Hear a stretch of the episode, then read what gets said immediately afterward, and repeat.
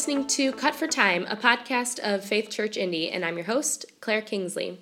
I'm here with Pastor Joey Weisman today.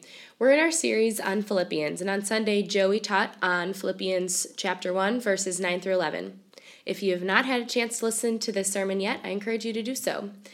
A main idea from Pastor Joey's sermon from Sunday was that your destination determines your days.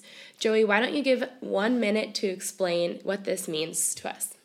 Yeah, so your destination determines your days is, I think in Philippians 1 9 through 11, Paul's prayer for us is that we would understand that our lives are going towards a destination, towards the day of Christ. He wants us to arrive on that day like we belong, like we know what it's going to be like, like we know, you know, like we're citizens of heaven. And so he says, hey, if that's your final destination, that should determine the way you live your life today. Your destination determines your days. So he calls us to purity, blamelessness, fruitful righteousness as we move towards and anticipate the day of Christ.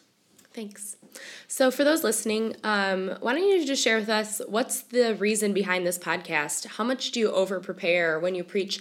How much do you need to cut because you're cut for time? Yeah, we decided to start recording some of these little stories and stuff that we have to cut because, uh, so for me, an average sermon is about 3,800 words.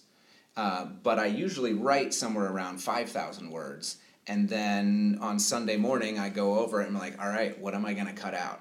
And I have to cut, you know, a thousand, fifteen hundred words sometimes. And you know, those are some good stories and embarrassing things about my wife that I would have otherwise shared. Yes.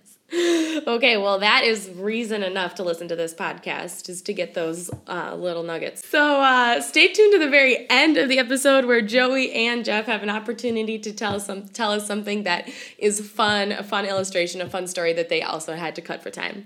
Uh, but, but before that, uh, Joey, why don't you tell us one main idea or one thing that you needed to leave out on Sunday mm. because you were cut for time? Yeah, I really wanted to spend some time talking about ethical theories, which, if anyone who knows me, that's not surprising. It's also not surprising that I cut it for time. uh, but there's the there's this school of thought called virtue theory, and which uh, essentially argues that uh, the goal of, or, or what makes somebody a good person is that they perform the human function well. In other words, like the, the classic illustration is like a, a, good knife is a knife that cuts well. A good flute player is a player who plays the flute well. Like a knife with a dull edge is not a good knife. So the question is, well, what does it mean to be a good human?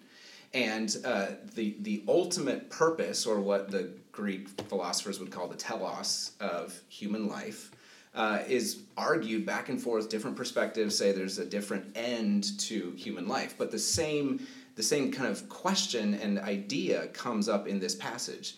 Uh, I put it in terms of your destination determines your days, but another way of saying it is if you understand what it means to be truly human, then the virtuous life is the life of practice and habit and ritual and character that orients you towards that end, towards that purpose. So rather than get into a discussion about virtue theory versus utilitarianism or deontological ethics, I just said, hey, your destination determines your days, and I left Aristotle out of the sermon. So, what you're not seeing right now, if you're listening, are my eyes going really big, which is what everybody would be doing probably in church, trying to track with you. So, mm-hmm. we um, love the thought behind it, but probably would have been maybe difficult to track with you. It's... Right, right. I mean, to put it in, uh, to put it like in an illustration. Um, I was watching a video recently on YouTube of a guy laying a cinder block wall, and you can you can tell the guy has put mud on cinder block thousands, if not hundreds of thousands of times in his life because of the way he's able to use the trowel, uh, drop the mud exactly where he wants it, the right amount, the right angles, all of it. And uh, it, that's a skill, it's a craft so is being a human. Being a human being is a skill, it's a learned skill, it's a craft, and you can get better at it. That's sort of the same idea um, in masonry terms. Mm-hmm. Thanks, that helps. So, uh, Joey, what's one thing, what's one joke, an illustration, a personal story that you wish you could have included this past Sunday for people to know you more? Yeah, I don't know about uh, the joke side because I usually those just come to me in the moment and then I get in trouble for them later. But um, one story that I cut uh, is along these same lines. Uh, I was re- remembering back to a time in college when I was uh, critiquing one of my college professors on his juggling technique. Uh, For those of you who don't know, Joey is a very skilled juggler. I used to be, and then I got a girlfriend and married her, and Yes. Well, your um, senior photos yes, prove it. Yeah. Well, now I think we know what the photo for uh, cut for time is going to be. Yes. Me juggling torches in a Goodwill sweater. right. So uh, I was teaching him how to, or, or critiquing his juggling technique. And, you know, it's all this real technical nuance stuff. Like your right hand is too dominant. You got to make sure your left hand throws as high as your right. Your tosses are going a little forward. So it's making you walk around the room, stand in front of a, a bed or something like that to keep you from walking forward. You got to catch the ball with your thumb open. You use your thumb as a net to catch it and then roll it into your fingers. Your hands should be uh, kind of at a 45 degree angle, not too flat. Your hands should continue to move in this circular pattern while the ball's moving in an infinity pattern, all of this stuff. And um, I think I overwhelmed him pretty quickly, and then he made some comment about how uh, he can do that to me for golf. I can do that to him for juggling. And what struck me, and what I would have used in this illustration, is that neither of us could do it to ourselves for the skill that we didn't already possess right? Like I can't critique my own golf swing, and he can't critique his own juggling. Uh, the whole reason I would have used that is to say, like, we need not just other people around us, but um, Scripture, St. Paul, and others who show us actively what it means to be living towards this human end, the, the destination of the day of Christ. And you could think of all of the rest of Philippians, of Paul essentially watching our lives and critiquing our technique. Mm-hmm.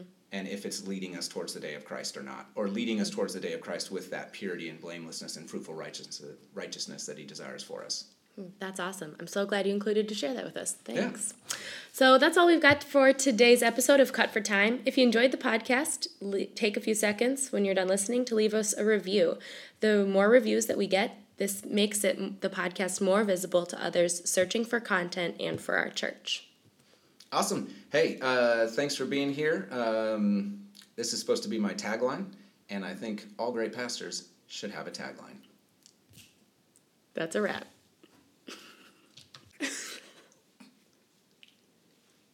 little nuggets.